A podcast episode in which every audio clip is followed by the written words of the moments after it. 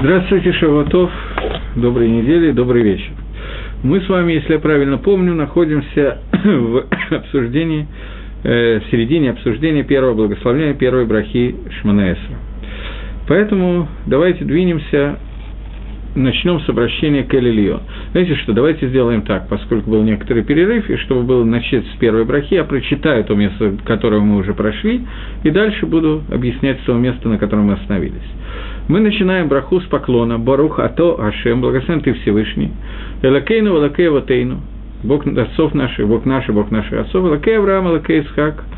Бог Авраама Ицкакова, Лакей Яков. Мы здесь обсудили, что, э, я просто для напоминания, чтобы легче было включиться, мы здесь обсудили о том, что есть основных три меды, три качества, через которые мы постигаем Творца, и эти качества соответствуют Аврааму, Ицхаку и Якову. Хесед, Дин, Рахами. После этого мы обращаемся, еще раз называя эти три качества уже более четко. Хакеля, Гадоля, Гибор, Ванара. Всевышний, который является Богом Гадоль, Гибор и Нара, большой, с огромным влиянием, которое не зависит от нас, Гибор, который сокращает свое влияние и сокращает его в виде Медаддин, закона суда, э, меры суда, которая связана с тем, как мы себя ведем, в зависимости от этого мы получаем влияние Творца, в Нара. Мы обозначили это как меда, как мера, которая показывает слияние между духовными и материальными мирами, и обсудили это на примере Арон Кодыша. Арон и Нара – это одно и то же слово, прочитанное слева направо Нара – это Арон. Теперь продолжим дальше. Кель Ильон – Бог Всевышний, Высокий, Всевышний. Что значит Всевышний? Что значит Ильон? Э, мир устроен таким образом, что существует в мире некая тенденция идти сверху вниз. Каждый верхний, верхний мир влияет на более низкий мир. И это количество миров – которое на иврите значит «Ишталшилут Аламот», оно бесконечно, и оно проявляется в нашем мире. Мы видим, как это происходит иногда, и все это исходит из одного источника, из источника Всевышнего. Возвращается к Творцу, который находится выше всех и что шильет, всего спуска, который есть в этом мире, и обращается к нему именно как к Всевышнему. Тот, который производит все это влияние, все это спуск сверху вниз. Гомель хасадим товим – тот, который выплачивает, воздает хесадим тавим. Хесад – добро, который тов.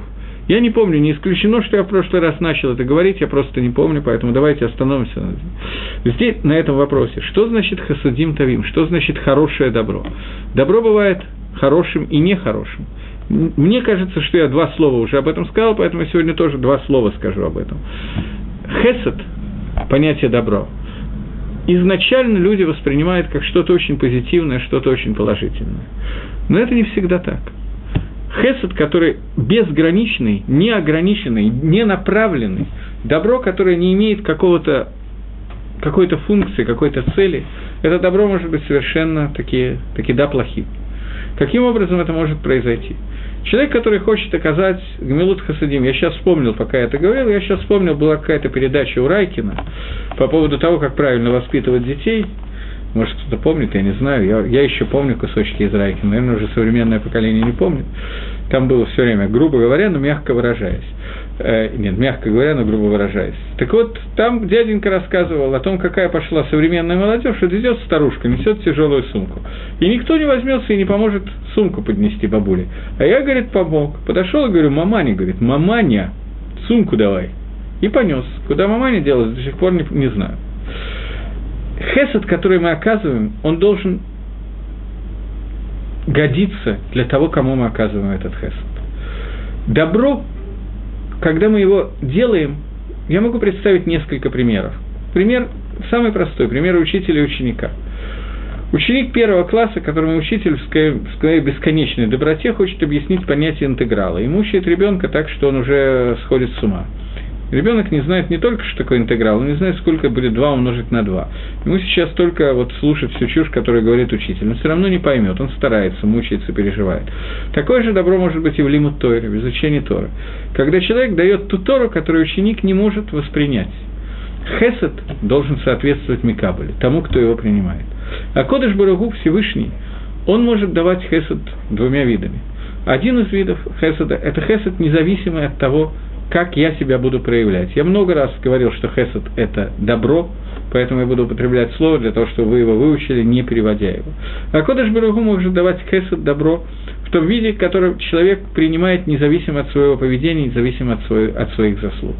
Этот хесед, он вроде бы как все хорошо, все приятно, замечательно. Но есть люди, которые, получив этот хесед, не, в связи с тем, что они все равно его получают, не будут работать над изменением самих себя.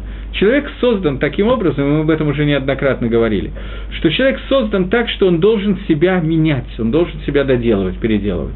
В случае, если он получает все готовое, ему незачем это делать, все хорошо. Все, незачем. Этот хесед не будет хасидим тавим. Хасидим тавим – это хесед, который дан именно в той пропорции, которая нужна конкретному человеку, который получает, который для него будет самой идеальной пропорцией, которую можно придумать.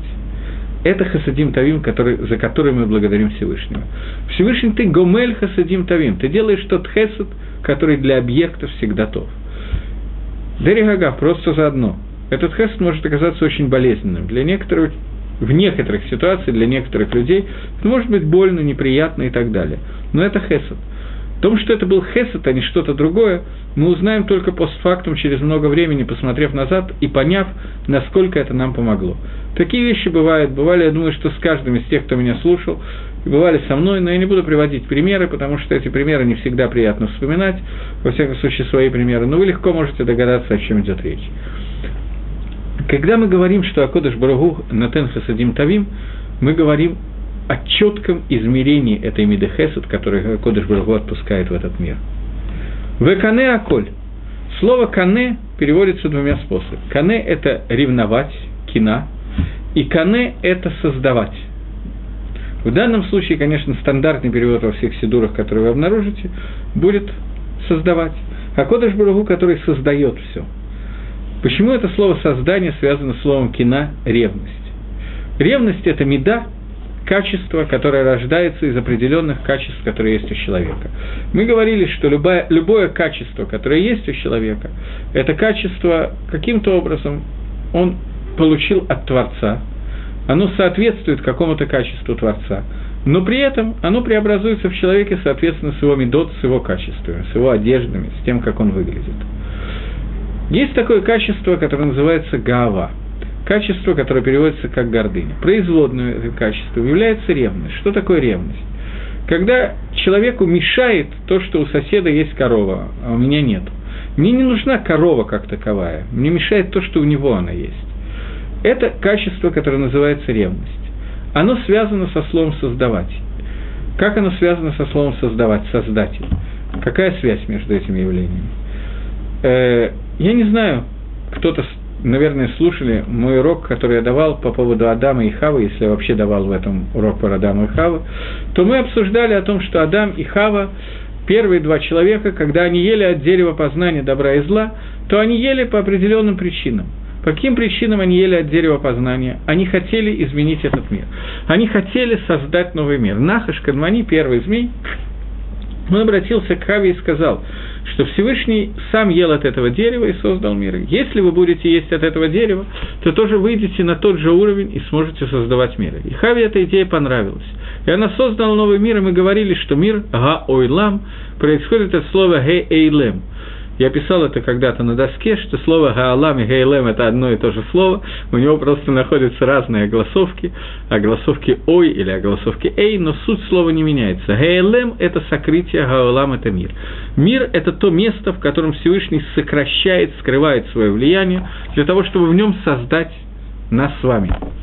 И вот Хава узнала, что если она поест от дерева познания, то сокрытие лица Всевышнего вырастет, несоизмеримо вырастет, и в этом месте будет намного темнее, намного меньше света Творца, и, соответственно, она вместе с Адамом сможет зажечь эту свечу и сможет привести свет Всевышнего в этот мир и осуществить понятие, которое называется Кидуш Жашем, освящение имени Всевышнего. И возникает вопрос, на котором я, наверное, не очень останавливался, так мне кажется. А зачем Хаве это было нужно? Мы говорили, на этом я да останавливался, мы говорили, что Хава хотела увеличить кидуш Ашема, увеличить освящение имени Всевышнего. Поскольку это задача, для которой создан человек, то надо это сделать, для этого надо сделать грязнее, потому что из грязи можно больше увеличить имя Всевышнего. Окей, понятно. Раб Деслер в своей книге «Мехтав Мильяу» задает вопрос, что являлось одним из вещей, одной из вещей, которая заставила Адаму и Хаву захотеть это сделать. И он отвечает на этот вопрос, что они хотели, чтобы их влияние, их роль в том, что создано в этом мире, была больше. Для чего они это хотели? Они хотели не просто увеличить имя Творца. Имя Творца Всевышний дойдет до той цели, которую он хотел. Они хотели, чтобы через них это произошло в еще большей степени. Это мера, которая связана с мерой кино, мерой зависти. С одной стороны, Адама и Хаву некому было завидовать, кроме как самому себе. Но этого достаточно. Что, что имеется в виду? Человеку свойственно быть эгоистичным. Человеку хочется, чтобы моя роль была больше. Даже не по сравнению с кем-то, а просто больше. Он завидует тем, что он мог бы сделать больше, а делает мало. Это, за это Адама и Хава ругают. Человек должен находиться в состоянии, которое называется Эвид Гашем, раб Всевышнего. Раб – это человек, который не имеет собственной воли и собственного «я». Он должен постараться это «я» свести на «нет». Он должен стать проводником воли Творца. Это очень высоко. Никому из тех, кто меня слушает, и тех, кто перед вами говорит, я имею в виду себя, и не снилось дойти до такого уровня, чтобы мы были Эвид Гашем. Я сейчас помню всего несколько раз, как в Торе сказано, Эвид Гашем, раб Всевышнего. Авраам назван Эвид Гашем, Маширабейну назван Эвид Гашем, и Давид Амелах назван Эвид, Давид Авди. Больше я не помню, может, кто-то еще назван, я так не могу точно сказать, но эти три человека, про которых я помню, как они названы словами Эвид Гашем, это колоссальная, колоссальная роль колоссальная функция. Дойти до этого очень тяжело. Но для этого надо полностью аннулировать свое «я». Слово «создатель всего» «конега коль» – это слово «создавать». Человеку свойственно желать, чтобы он тоже стал творцом. Сказать, я недавно слышал это, что Всевышний создал человека по образу и подобию, то есть у него есть умение творить.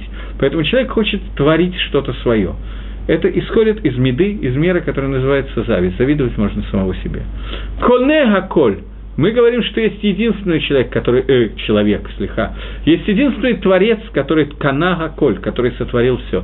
Это Акодыш Баругу. Это исходит из меды, из меры, которая связана с мерой творения. Коне, создатель всего. И вот мы должны понять, что наша роль в создании – это помогать Всевышнему, а не делать что-то свое. Обращаясь к Творцу, мы говорим, что все исходит от тебя. Здесь я хочу остановиться над одной вещи. Слово «коне» стоит в каком времени, те, кто меня знают, те, кто знает иврит, не меня. Коне стоит в прошедшем, настоящем или будущем времени, настоящем времени. По идее своей, надо было сказать «канага коль», тот, который создал все. Почему это стоит в настоящем времени «коне»? В другом месте, в молитве Шахрис, мы, э, мы читаем... Секундочку, мне появился вопрос, и я должен его прочитать. Только если можно, чуть э, его увеличить. Э, Беседа.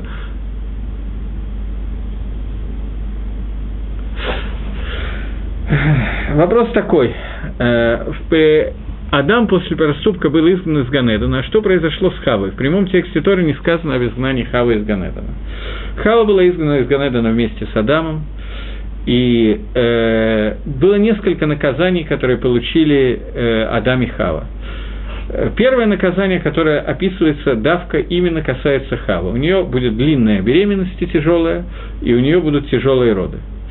Э, про Адама написано несколько вещей, что Адам будет изгнан из Ганедана вместе с Хавой, что в поте лица он будет зарабатывать себе хлеб, и также, что он э, будет смертен. Э, три наказания, которые получил Адам, они все относятся к Хаве, но у Хавы есть еще два дополнительных наказания, которые не знаю точно почему, нету у Адама. Это тяжелая беременность и тяжелые роды. Все, ответ короткий на этот вопрос я дал. Но я вернусь к тому, о чем я хочу говорить. קונה הכל – тот, который созда- создает все. Я задаю еще раз вопрос, почему слово создает поставлено в настоящем времени, а не в прошедшем. В одном из мест э, сидура, может быть, мы когда-нибудь до него дойдем, может быть, нет, не знаю, но я забегу вперед и скажу. Мы говорим такую фразу. Обращаясь ко Всевышнему, говорим тот, который תמי, מחדש תמיד בכל יום מעשה בראשית, тот, который обновляет каждый день всегда действие творения. А Кодыш Баругу, он не только сотворил мир, он продолжает творить мир. Каждую секунду он продолжает то воздействие, которым он воздействовал на мир, когда его творил. Если бы на какую-то секунду Всевышний перестал бы воздействовать на вот этот вот микрофон, который передо мной стоит, и я в него разговариваю, то этот микрофон бы исчез и превратился, не знаю, во что, в то, что было до того, как был сотворен мир. Если бы Всевышний перестал воздействовать на кого-то из людей, не дай Бог, то этот человек бы не просто умер, он бы исчез, его бы не стало, то есть стало бы то, что было с этим человеком до творения мира. Поэтому, обращаясь к Творцу, мы говорим, тот, который творит все – он продолжает действовать, продолжает влиять на любой предмет этого мира, и благодаря ему, этому влиянию этот мир существует. Когда мы с вами читали Шма, я думаю, что это не, не вредно повторить, я говорил о том, что имя Всевышнего Ютка и Вавкой, которое мы читаем Шма, одно из его значений, есть несколько значений. А я Гавевейе, тот, который был, есть и будет, тот, который Адон Гаколь, господин всего, и тот, который дальше я поставил глагол «быть», в другой биньян. Мы знаем, что в иврите есть несколько биньянов. Биньян существует обычный пааль, и глагол гаяв в биньяне пааль переводится как «был». И существует глагол э, биньян ефиль, строение ефиль. Ефиль – это строение, которое означает побудительную форму глагола. Тот, который побуждает что-то сделать. Тот, который побуждает, побеж, побуждает мир к существованию, делает так, чтобы мир существовал. И вот это, когда мы говорим «коне гаколь», мы говорим, что Акодыш Барагу продолжает побуждать мир к существованию, весь мир. Зохерха, везохер хаздей авод. И это тот самый Всевышний, который помнит хаздей авод, милости, которые сделаны были отцами. Здесь мы опять обращаемся с протекцией по блату ко Всевышнему и говорим о том, что у нас есть заслуги наших працев, и эти заслуги працев, которые у нас есть, это то, что Всевышний, мы просим Всевышнего вспомнить. Что такое понятие «вспомнить», «захера», «лискор»? На иврите лискор – это помнить, везохер – это тот, который всегда помнит, помнит в настоящем времени.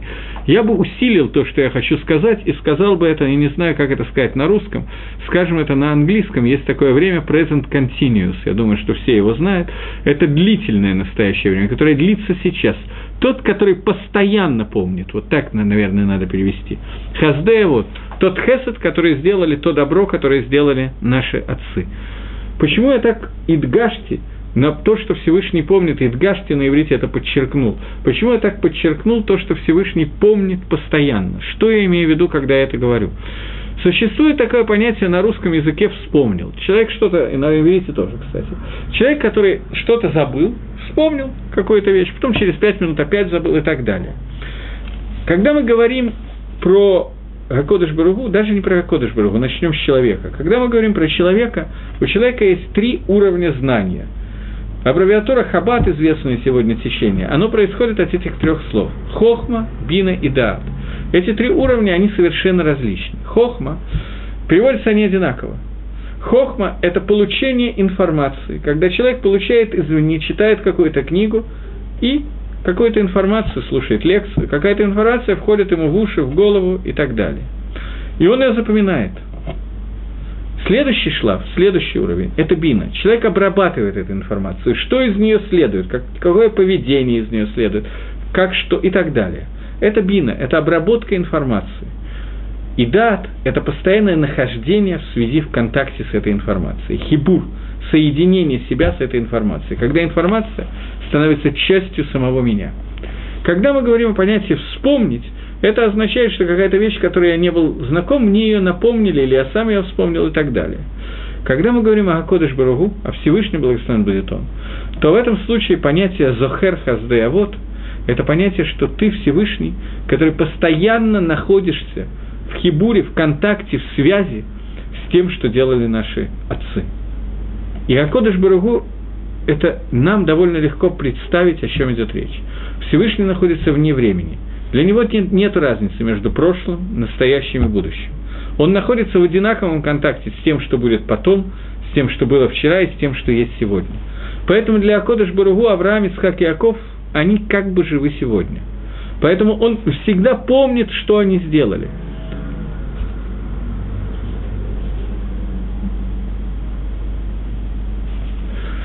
Опять меня спрашивает Лена, если Ашем постоянно помнит заслуги Авод, то почему есть сомнения, есть ли у нас сегодня заслуги Авод? То, что Всевышний помнит и учитывает заслуги Авод, – это со стороны Творца. Давайте представим чисто математически. За каждый хороший поступок положено энное количество награды. За каждый плохой поступок положено x наоборот, чем награды. Какой-то момент времени x может стать больше, чем n. И в этой ситуации заслуги а вот должны перестать помогать. Заслуги Авраама, Ицхака и Якова работают на какое-то количество поколений. Я специально не говорю на какое, потому что я не знаю, это может зависеть от разных вещей. Бывает ситуация, когда все прошло. Сегодня мы не можем питаться только заслугами Авод. Их не хватает. Наше поведение настолько плохо, что слуги Авод уже не могут этого изменить. По-моему, мы об этом говорили в прошлый раз, когда я говорил про 15 ава. По-моему, мы говорили на эту тему. Было такое? Поэтому я не буду подробно останавливаться, но такая ситуация возможна. И, честно говоря, я боюсь, что она более чем возможна. Извините, но так мне кажется. Так вот, Всевышний постоянно помнит заслуги Авод. И поскольку, когда он их помнит, то у нас есть какие-то шансы, то эти шансы мы должны реализовывать. И обращаясь ко Всевышнему с молитвой, мы обращаемся к Нему и говорим, что учитывая эти заслуги, когда ты слушаешь нашу молитву. Потому что наша молитва – это без молитвы отцов, это мало. Или в тот, который приводит освобождение для сыновей, их сыновей, Ламан Шмобагава, ради его имени в любви. А Кодыш Баругу, опять мы находимся в настоящем времени. Он тот, который приводит избавление для сыновей их сыновей. Для избавления для сыновей, сыновей Авраама, Ицхака и Якова, для нас с вами, а Кодыш Баругу постоянно делает некие действия, которые связаны с Геулой, с избавлением от Галута, из изгнания, в котором мы находимся и так далее. Делается это не только ради заслуги отцов. Иногда заслуги отцов кончаются, иногда нет. Не нам судить, когда они есть, когда нет. И на самом деле очень удачно, что мы этого не знаем, потому что иногда нам надо рассчитывать немножко и на, себе, на самих себя. Но а Кодыш Барагу Всевышний Благословен будет Он. Он приводит нам избавление Ламан Шмоба ради своего имени. Ради того, чтобы было освящено, было освящено имя Всевышнего, ради того, чтобы цель, для которой был создан мир, была исполнена, ради этого Кодыш Баругу Огев Атам Исраэль. Огев его, он его любит. А Гава, как мы знаем с вами, это означает объединение, когда мы объединяемся с Творцом. А Кодыш Баругу помогает нам, объединяя нас с собой, и таким образом мы можем получить какие-то шансы реальные на, а, на Геу. Мелах Озеру Машияу Маген. Агро пишет, Вильнюсский Гаон пишет, что существует три, направ... три возможности. Первая возможность, что человек не делает, э, что человек что-то делает, и ему нужна помощь. Сюта Дашма. Вторая, что человек ничего не делает, ему нужно не просто Сюта Дашма, ему нужно, чтобы Хашим что-то сделал за него. И третья возможность, что он делает против желания Творца. Или не он, но с ним происходят какие-то действия помимо него, кто-то другой с ним сделает, делает что-то против, его, против желания Творца. Эти три вещи описаны здесь. Всевышний он Мелах. Мелах происходит от слова, я еще раз говорю, слово леголих, тот, который ведет весь мир, в том числе того, кто молится. Мелах, Всевышний, который царь. Царь, который проявляется в трех вещах. Озер, когда я что-то делаю, Всевышний мне помогает что-то делать. Мошия, когда я ничего не делаю, стою на месте, тем не менее Всевышний спасает меня. Вымоген, когда я делаю что-то против воли Творца, Всевышний является, делает щит, который мешает мне сделать эти действия, или мешает кому-то сделать какие-то действия против меня. Например, моей Ецаргаре. Таким образом, есть три проявления, которые есть. Мы знаем, что Авраам Авину, когда он открыл для себя и для всего мира Творца, Авраам Авину, он оказался один против всего мира, и весь мир был направлен против него. Особенно сильно против него был направлен человек по имени Nimrod, который бросал его в печь и так далее, требовал поклонения идолам. Да, собственно, папа Авраама тоже не отличался таким вот идеальным характером. Он привез Авраама к Нимроду, обвинил его в том, что он заложил его, скажем так, Павлик Морозов, но наоборот. Так вот, Авраам нуждался в помощи Всевышнего, и мы говорим о том, что ты, Всевышний, раскрылся для Авраама в виде понятия маген, щита. Барух Ата Ашем, благословен ты Всевышний, Маген Авраама. Тот, который является щитом Авраама. Маген Авраам, мы уже сказали, что Маген – это самое сильное слово в, э, в этой тройке слов «озер», «машия» «маген». И объясняет Агро, что слово «маген» выражает, что даже когда человек не делает сам действий по направлению к Творцу, и делается только действие против него, даже в этом случае Акодыш Барагу может леагеналав помогать ему, защищать его. Авраам нуждался в защите, потому что против него был направлен весь мир. Авраам Га-Иври, он был назван Иври, отсюда произошло слово «еврей». Дословный перевод слова «еврей» это означает от слова «эвер». «Эвер» – это сторона, он находился с другой стороны реки. К нему пришел гонец с другой стороны реки. Но слово «еврей» объясняется еще одним способом. Еврей, он с одной стороны, весь мир с другой стороны. Авраам – это человек, который посвящает себя Творцу, и весь мир направлен против него. Авраам нуждается в колоссальной помощи со стороны Всевышнего, и мы благодарим Всевышнего, который раскрылся Аврааму, как Маген Авраам. Одно из этих раскрытий, как щит Авраама, одно из этих раскрытий, которое описано в Торе, э, в Мидраше, извините, в Торе оно не описано, это когда Авраам, э, когда Авраам был брошен в огненную цепь, э, печь, и в этой печи Всевышний лично спасает Авраама из этой печи, спасает от Немрода, и здесь проявился, проявилась меда, э, меда Всевышнего, как Маген Авраам. Таким образом, давайте не сакем первую браху. Первая браха Шманаэсра, она соответствует Аврааму. Она соответствует понятию, что Авраам был с одной стороны, и весь мир с другой стороны, и Всевышний являлся щитом Авраама, защищал его и помогает Аврааму в том выборе, который он делает, несмотря на то, что весь мир мешает ему выбрать это. То есть, здесь мы обращаемся ко Всевышнему и говорим, что так же, как ты являешься щитом Авраама, так же ты являешься щитом народа Израиля. Ам Израиль находится отдельно, обособленно. Никуда от этого не деться. Этот народ, который Амбадат Ешев, народ, который сидит в одиночестве, отдельно, отделенный от всего мира. Мы выбираем для себя задачу, службу Гакодыш Барагу, служить Всевышнему. Мы обращаемся ко Всевышнему с молитвой. Мы понимаем, насколько мы хорошо умеем, в кавычках, служить Гашему и так далее. Мы обращаемся ко Всевышнему изначально с тем, чтобы заслуги, которые есть у Авраама, Ицхака и Якова, те заслуги, которые проявляются через то, что они сумели раскрыть Всевышнего через его качество, которым Всевышний проявился в этом мире, раскрыть это и передать это нам, чтобы эти заслуги являлись нашими заслугами и помогли нас. Я сказал, что бывают ситуации, что заслуги отцов не помогают. Но мы все-таки надеемся, что у нас еще есть какая-то надежда на заслуги отцов, потому что надеяться на самих себя нам как-то тяжеловато, скажем так. Так вот, мы обращаемся к Ашему и говорим, что ты Всевышний, который раскрылся Аврааму, Искаку Якову в этих трех медот, в этих трех качествах, качествах Хесуда, Дина, Гвуры, э, Дина и Иры, и Эмет, трех качеств Авраама, Ицкака и Якова, которые мы обсуждали на прошлом уроке.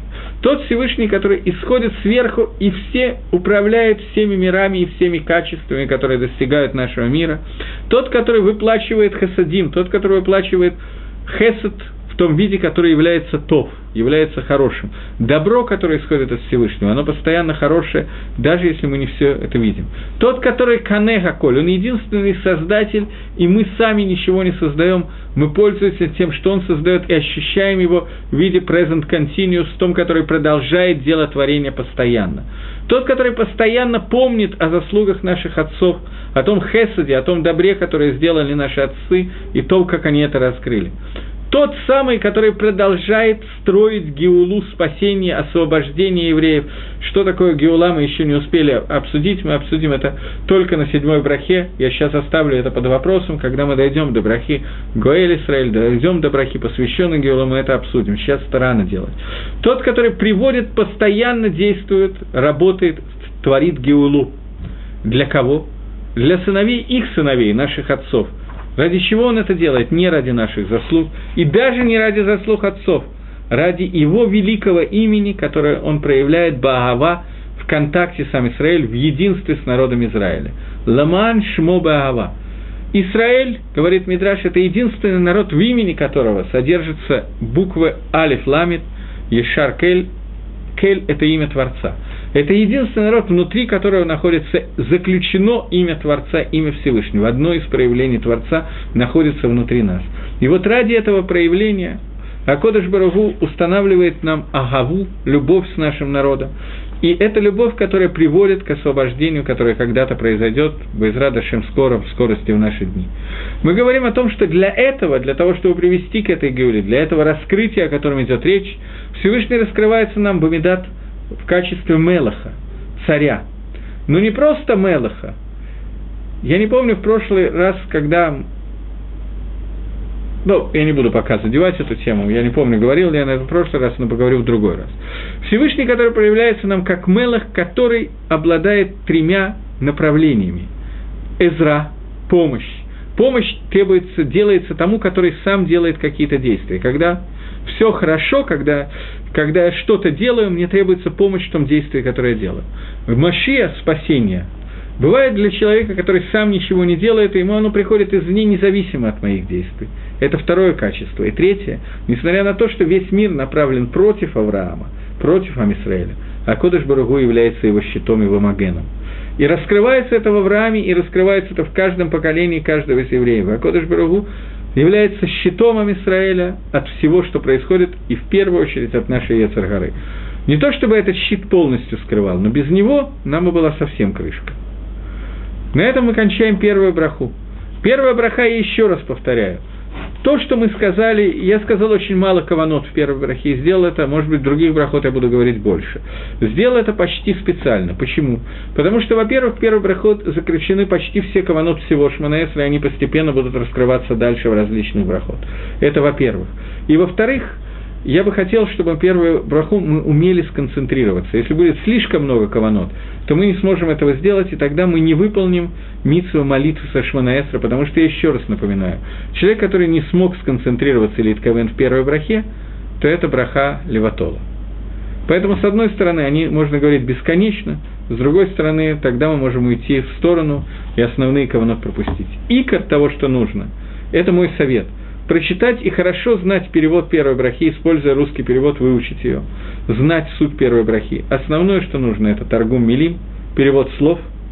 И второе, что нужно, нужно понять, что эта браха соответствует Аврааму и соответствует понятию маген. И в этой брахе находятся абсолютно все детали, которые мы обсудили частично.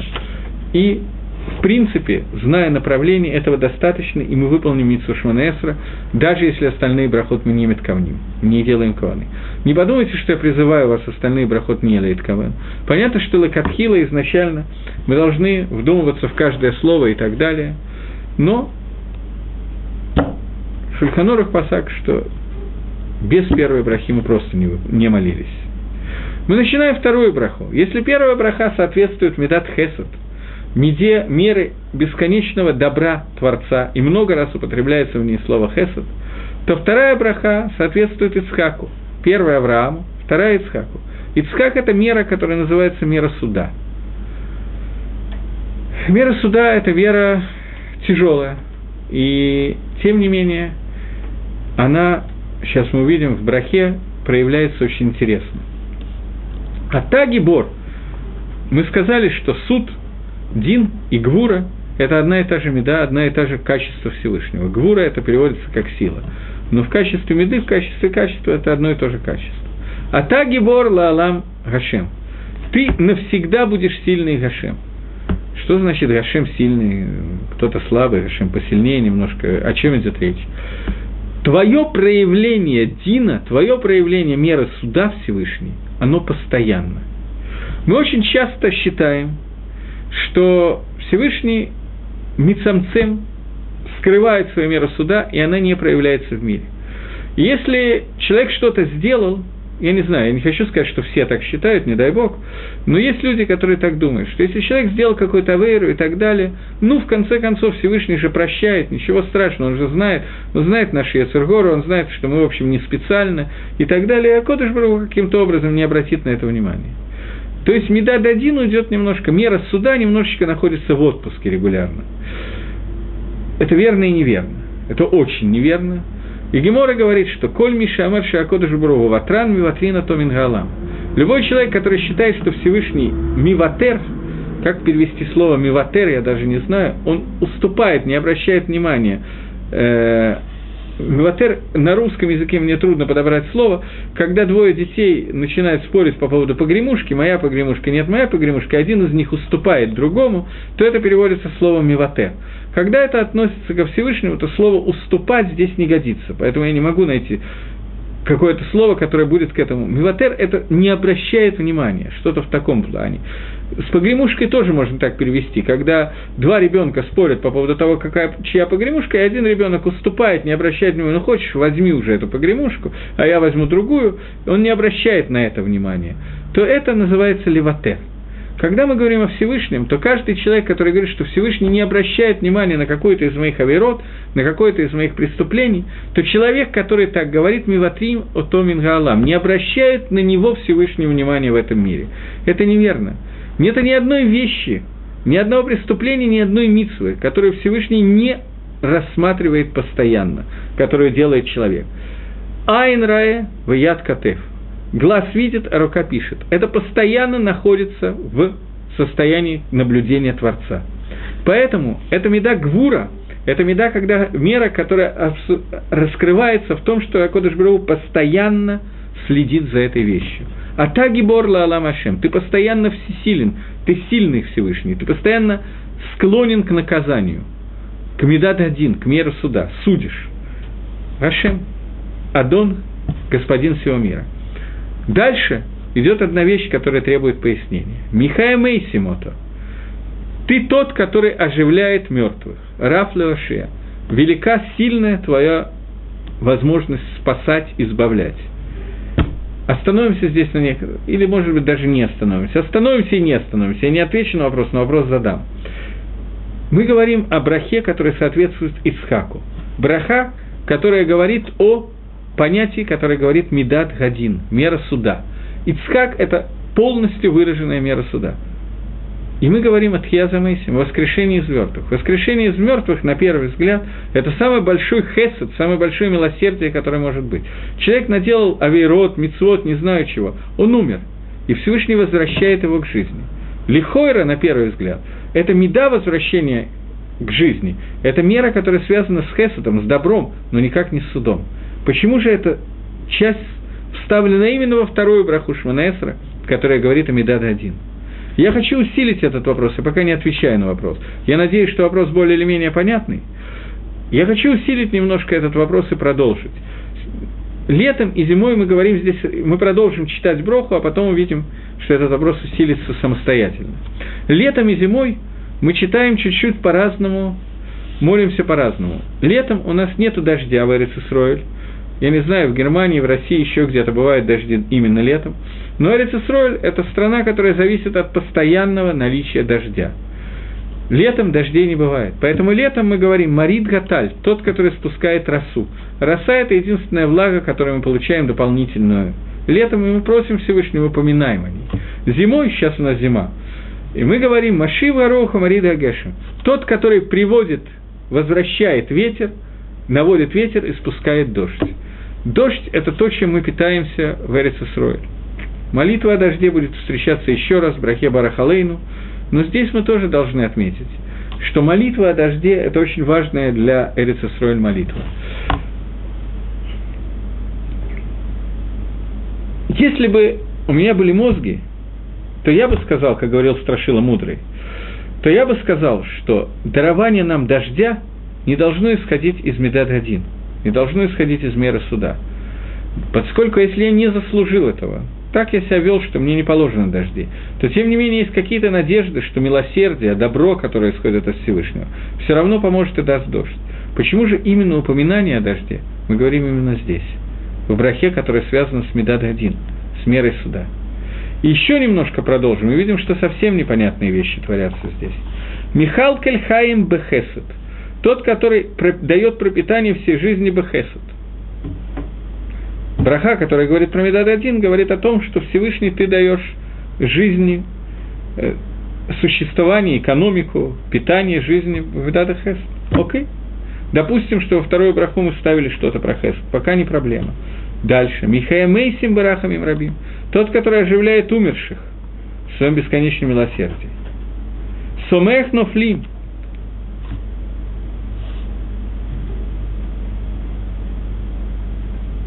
Я, к сожалению, не понял вопроса.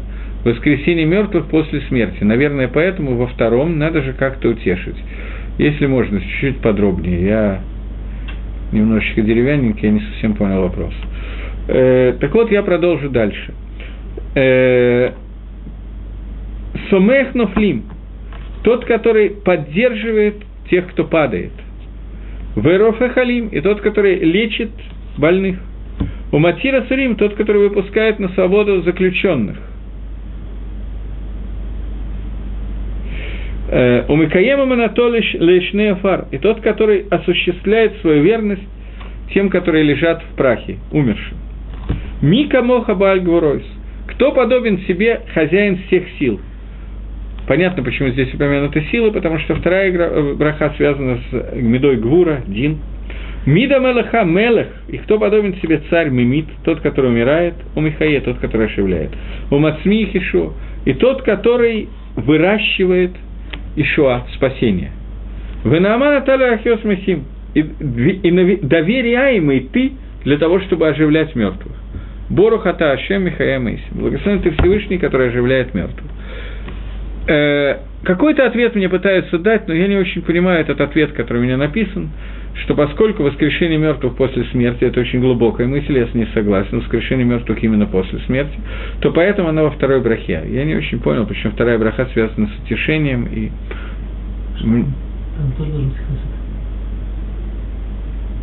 После смерти должен быть хесед? Тогда почему упоминание о после смерти находится во второй брахе? То пока я не понял, какая связь Хесета со второй брахи. Вторая браха – это браха Шельмидад Гадин, браха, которая отвечает за меру суда. Хесед – это первая браха, а третья браха – это Рахамин, милосердие. Попробуем разобраться с этим вопросом самостоятельно, раз вы мне не хотите помочь. Э, вторая браха говорит о Медад один. Что такое Медад один? Что такое мера суда? Суд на самом деле – это и есть верхняя справедливость. Что такое верхняя справедливость? Что альпидин по закону должно произойти так-то и так-то. Сам закон требует, чтобы произошли какие-то вещи. Я хочу обратить ваше внимание вначале вот на такую историю. Был, была Адам, был Адам и Хава. Они немножечко покушали от дерева познания добра и зла. Первый завтрак, который описан в Пятикнижии Моисеевна, окончился неудачно. Змей предложил им перекусить, и за это был наказан. Каким образом наказан змей? У него отняты ноги, теперь он ползает. Раньше он ходил, теперь он ползает. Окей. Второе наказание, которое получает змей, что он будет питаться прахом. Что значит питаться прахом? Объясняет Раша, что не имеется в виду, что он будет есть землю. Нет, будет есть он траву, мясо, то, что ему захочется, то он и будет есть, не землю. Но вкус у него всегда будет один и тот же. Что бы он ни ел, у него вкус песка. Поэтому на самом деле он может есть песок тоже. Никакой разницы. Желудок будет набит, а вкусовые ощущения у него отсутствуют. Спрашивают Мифоршим, наши комментаторы, простой вопрос, который на поверхности. Так это же очень хорошо.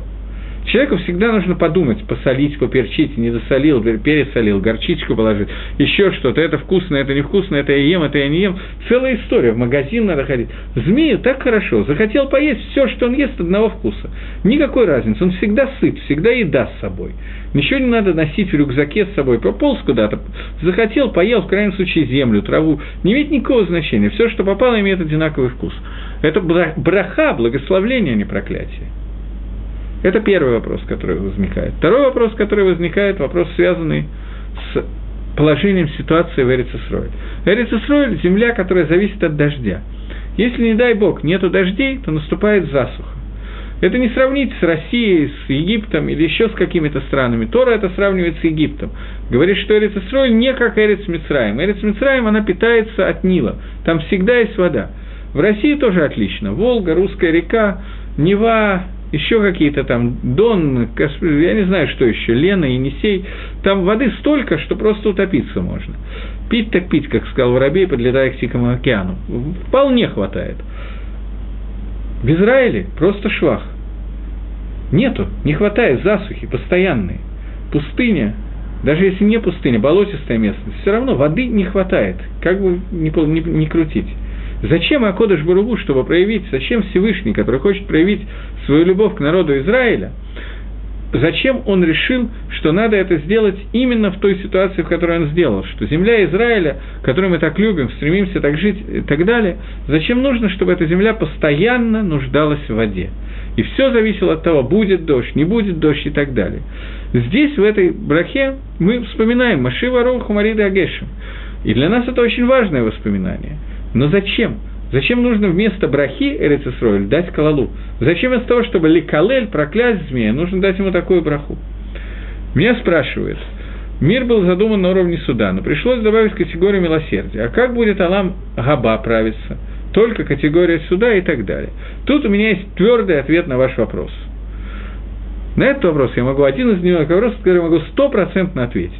Что такое Алам Аба, говорит нам – Афилу айн равило раа хуц мигашем золотейха. Что такое будущий мир? Даже глаз пророка это не видел, кроме Всевышней тебя. Поэтому на этот вопрос я могу точно сказать, понятия не имею. Как будет управляться Алам Аба, ни один человек не знает. Все очень удобно. Если кто-то вам ответит на этот вопрос, вы можете твердо знать, что он не пророк. Потому что, что пророк это не знает, мы уже знаем. Это написано. Рамбам об этом пишет. Теперь следующий вопрос. Может дождевая вода самая полезная, но мало? Ответ близок к гениальному. Я согласен, дождевая полезная, но мало. Замечательно. Но я задаю простой вопрос. Почему вместо брахи Эрицесроль получила клало? Проклятие. Почему вместо проклятия змей получил броху? Один и тот же ответ на эти два вопроса дается очень простой нашими комментаторами. Змей таки да получил клалу. В чем клала змея? В том, что ему не нужно думать о пропитании, ему не нужно думать о шуве, о раскаянии, просить Всевышнего обращаться к Творцу. У него всегда все есть. То же самое в России, в Египте и так далее. Нам не нужно думать и просить Всевышнего о дожде, потому что воды навалом. В Эрицесроле у нас есть проблема, у нас не хватает воды. А Мисраэль волей-неволей вот в этом году, например, засуха. Есть уже дожди, какое-то время идут, но их мало. Воды не хватает там, я не знаю, много не хватает воды. Поэтому мы до сих пор молимся дополнительно молитву Анейну и просим Всевышнего, чтобы он избавил нас от этой засухи. Для нас это серьезный вопрос. Мы, мы молимся, мы вспоминаем о Творце. Таким образом, клала – это браха – Проклятие – это благословение. Благословение Цисроль состоит именно в том, что мы постоянно вспоминаем о Всевышнем и вспоминаем о Творце и пытаемся изменить свои поступки. Поэтому дождевая вода, она действительно самая полезная тем, что она заставляет нас немножечко задуматься о Творце и своих поступках. Но мало, мало задумываемся, это я согласен.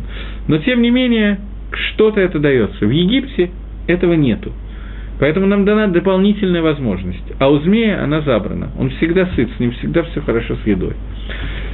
Медад один, о котором я говорю, это довольно серьезная меда. Кстати, я просто хотел сказать, что в Израиле Кенерити есть несколько черт, начерчена черта. Есть красная черта максимум воды, которая есть в Кенерите. Если есть больше, то надо открывать шлюзы, иначе затопит Северию. Есть минимум. Если красная черта, то это значит, что очень сильно не хватает воды, надо пытаться поменьше использовать воды, еще что-то. Но Израиль – это страна, несколько напоминающая Россию. Поэтому, когда несколько лет назад вода опустилась сильно ниже красной черты, то они просто взяли и перевели красную черту немножко ниже. Очень так, по-советски, мне очень понравилась эта идея. Но воды при этом не прибавилось, но зато уже все спокойно, все хорошо, уже чуть-чуть выше красной черты. Но это не так весело, как кажется. Так вот, э, когда мы молимся Всевышнему, именно в этой второй брахе мы упоминаем Маши Варуху Марида Геша. Когда мы молимся Всевышнему, именно в этой брахе мы говорим Михая Мейсим Барахами Раби. Мы обращаемся к Творцу, действительно вспоминая атрибуты Хесад, атрибут Рахамим, но все эти атрибуты находятся внутри атрибута, который называется атрибут Дин, атрибут суда. Внутри каждого из атрибутов есть как бы под под атрибуты, но они все связаны с тем основным, о которых сейчас идет речь. Атрибут суда. Что такое суд? Суд – это верхняя справедливость. Суд требует чего-то. Теперь я говорю мысль, которая достаточно неожиданно может показаться кому-нибудь, но мне кажется, что она верная мысль. Давайте попытаемся ее проанализировать. Есть понятие, когда дин, закон, суд, медады один чего-то требует. Человек создан и создан таким, какой он есть. Я не хочу ругаться про человека, но он создан таким, какой он есть. Человек создан из нефиш и из гуф, из тела и из души. Они вместе спускаются в этот мир и должны в этом мире произвести те действия, для которых он создан. Нету ни одного действия, которое человек сделал в, этот ми, в этом мире, которое пойдет лейбут. Мы уже сказали, пропадет. Мы уже сказали, что человек, который говорит, что Акодыш Баругу ватран, мы ватрим его из этого мира. Человек, который говорит, что Всевышний не обращает внимания на какие-то мои действия, то ой вовой мне. Акодыш Баругу не будет на меня обращать внимания. Нет ни одного действия, которое не, не, про, не нужно в этом мире. Любое действие, которое сделал человек, самое маленькое, оно обязательно сделает какой-то результат в этом мире. Оно не может пропасть бесследно. Ни одной вещи. Самая большая гадость и самая большая митсва. Ни то, ни другое не пропадет в этом мире бесследно, все останется в этом мире. Когда-то это должно прийти к своему результату. Когда-то Медад Гадин, мера суда – требует, поскольку Акодыш Баругу не пропускает ничего просто так, то когда-то это все должно восстановиться, прийти к одному общему и проявиться в этом мире. Это проявление в этом мире, это, э, этого проявления требует мера суда Всевышнего. Поэтому она требует, чтобы люди, которые умрут, они ожили бы снова. Они бы пришли к состоянию, для которого они были созданы. Потому что иначе, если этого не произойдет, получится, что было куча действий, которые произошло в мире, и они бесцельны. Поэтому сама Медад Гадин, сама мера суда требует того, чтобы произошло Тхия Самейси, требует того, чтобы произошло воскрешение из мертвых. Поскольку мы об этом говорим, я должен здесь вернуться к одной вещи. По-моему, я об этом говорил, когда мы читали Шма, но у меня старческий склероз, я могу ошибиться. Поэтому нам нужно, и в любом случае это нужно повторить еще один раз. Один из принципов, который, 13 принципов, который сформулировал Рамбам, говорит, что человек – должен верить и знать о том, что будет Хьяза Мейси. Источником этого, макором этого, является Мишна в трактате Перкеавод, который говорит, что «Коль Израиль ешла...» э, Это, не, извините, не в Перкеавод, а в Сангедрине, перед Перкеавод, перед чтением Перкеавод принято читать эту Мишну. Находится она в десятом переке Геморы Сангедрин, очень известная Мишна. «Коль Израиль ешла мхелек лалам аба». Все евреи есть у них удел в будущем мире. Дальше – Миша начинает перечислять, а вот те, у кого нет удела в будущем мире. Обычно это менее известная фраза. И среди тех, у кого нет удела в будущем мире, есть много кого перечислены. Луалейна, не про нас будет сказано, но одна из этих вещей очень важная. Человек, который говорит, что э, воскрешение из мертвых, восстановление из мертвых не описано в Торе, не упомянуто в Торе, он теряет свое дело в Аламаба, он теряет свое дело в будущем мире. И нам надо знать, если я вас сейчас спрошу, где именно в Торе написано о воскрешении из мертвых. Я почти уверен, что я говорил об этом, когда мы читали Шма с вами, но это не единственное место, где это сказано. Сказано о том, что сказал Всевышний, что дам я вам дни, эту землю, Эрец Исроэль, как дни неба над землей. Как поклялся Всевышний нашим отцам дать им как дни неба над землей. Это мы читаем в Шма, еще в нескольких местах упоминается что-то подобное. Каждый раз, когда это упоминается, возникает вопрос. Всевышний обещал, но они умерли и до сих пор не получили Эрицисрой. Наши братцы, которые вышли из Египта, например. Отсюда мы видим, что они снова встанут, будут оживлены и получат Эрицисрой. Этого требует Медад один, этого требует мера суда, иначе нет никакого смысла в их существовании, они не проявились в этом мире. Я хочу сейчас сказать такую совершенно неожиданную вещь, что во время Тхиаса Мейсим станут все люди, без исключения. Евреи и неевреи. Комары, лошади, мухи, все создания, которые были созданы Всевышним, они должны прийти к своему тахлису, к своей цели. Иначе Медады один будет несовершенный. Альпидин – все, что создано в этом мире. Сам закон, сам суд требует, чтобы оно стало во время Тхьяза Моисим. Некоторые на одну секунду. Для того, чтобы увидеть, что они потеряли. Но не будет никого, кто не проявится во время Тхьяза Моисим. Ни одного человека – и это то, что мы сейчас говорим. Медаддин требует, чтобы человек снова был рожден заново и появился в этом мире. Михая Мейсим Барахам Рабим – это рахамим Всевышнего, который является рахамим Бедин, милосердие, раскрытое в суде. Это суть Медад один. Поэтому мы говорим о том, что Всевышний Бамидад один, Сомех Нофлим, он поддерживает тех, кто падает, потому что Медад Дин требует, чтобы человек проявил всего себя, иначе непонятно, зачем он создан. Рофе Холим, человек, который Всевышний лечит больных. Лихойра, на первый взгляд, излечение больных, какое это имеет отношение к Медад Гадин? Это, это рахамим, это милосердие, это добро, но никак не дин. Нет. это Дин. Потому что Дин, закон, суд требует того, чтобы человек получил наказание в виде болезни, исправил это и выздоровел. Если это не произойдет, то это бгам из Ян Бамидада один. Поэтому в этой брахе мы упоминаем очень-очень много вещей, которые легко на первый взгляд не имеют отношения к Медад-1, и именно в них раскрывается настоящий Медад-1. Я немножко, может быть, усложнил сегодня урок, я не знаю, я не хотел этого сделать, но так у меня получилось. Я бы хотел, чтобы это было понятно, поэтому я, вероятно, к этому вернусь и еще раз буду это объяснять. Матира Сурим, тот, который освобождает заключенных. Речь идет прежде всего о том, как мы заключаем сами себя внутри нашей Ецергары. Мы создаем себе качества, которые эти же качества мешают нам жить в дальнейшем. Эти качества не созданы Творцом, эти качества мы создаем внутри себя. Качества, через которые проявляется наша Ецергара. Эти качества, о которых мы много раз говорили, я думаю, что нельзя о них не сказать еще раз. Основные из них – это гаева, гордыня и тайва, стремление к получению удовольствия. Человек находится, он становится рабом своих желаний, рабом своего «я». Он, ему требуется себя раскрыть, в качестве творческой натуры, в качестве и так далее, источником этого является только одно качество. На русском гордыня очень плохо звучит, эгоизм тоже плохо, поэтому я скажу на иврите гаева. Гордыня и эгоизм – это часть отражения этого качества.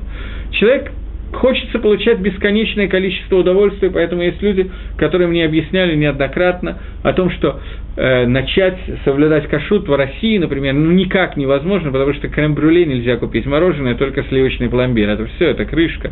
Уже никак невозможно соблюдать кашрут. Потому что стремление человека к получению удовольствия, оно настолько сильно может оказаться, что человек является его рабом.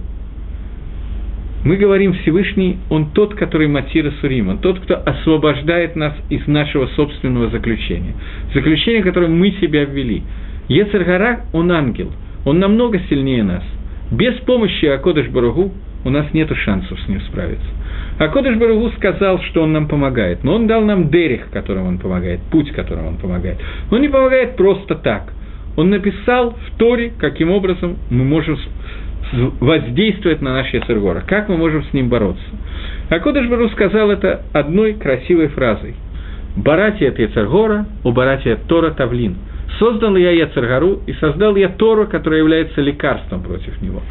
Единственное лекарство, которое есть, это лимут Тойра и исполнение митцвот. Тогда Акодыш Барагу нас избавляет. И это происходит в Бамидад Гадин, потому что если человек посвящает себя Торе, даже независимо от этого на самом деле. Человек, который создан, мера суда требует, чтобы этот человек усовершенствовал себя, чтобы этот человек вышел из владения Цергора. Иначе окажется, что его создание бессмысленно, нет никакого смысла в нем. И, для, и поэтому Акодыш Барагу, его Медад один требует, чтобы этот человек был освобожден из своего заключения. И поэтому Акодыш Барагу, Микаема Анатолий Шнеяфар, осуществляет свою верность для тех, кто находится лежащих, для мертвых, которые лежат в Афаре. Их нету, они не существуют как бы. Но Акодыш Барагу обещал им, что они созданы для того, чтобы увидеть цель творения. Медад один требует, чтобы не было ни одного создания, которое было бы создано и не увидело Тахлиса, то, для чего оно было создано. И поэтому а Кодыш Баругу Микаемом на то, он их когда-то вернет к жизни для того, чтобы это они увидели. Мика Моха Бальгвурот, кто подобен себе? Тот, который хозяин всей гвуры, всей силы, всей Медад один. Той Медад один, которая обязуется привести нас к желаемому результату. Та самая Меда, которой мы так боимся, она же является залогом того, что мы придем к результату. У Мида Мелаха, кто подобен себе, Лах слиха. Мелах Мимису Михаеву Мацмихишуа тот царь, который выращивает спасение, тот, который умертвляет, оживляет и выращивает спасение. И мы верим тебе в то, что ты будешь оживлять мертвых. Благословен ты Всевышний, который оживляет мертвых. Это проявление, самое сильное проявление Медад-1 в этом мире. Медад-1 требует оживления мертвых, требует построения храма, и требует, чтобы я сейчас закончил урок тоже, поскольку у меня кончилось время. Третью браху мы будем разбирать с вами в следующий раз. Байзрада Шемин Барах. Спасибо. До свидания.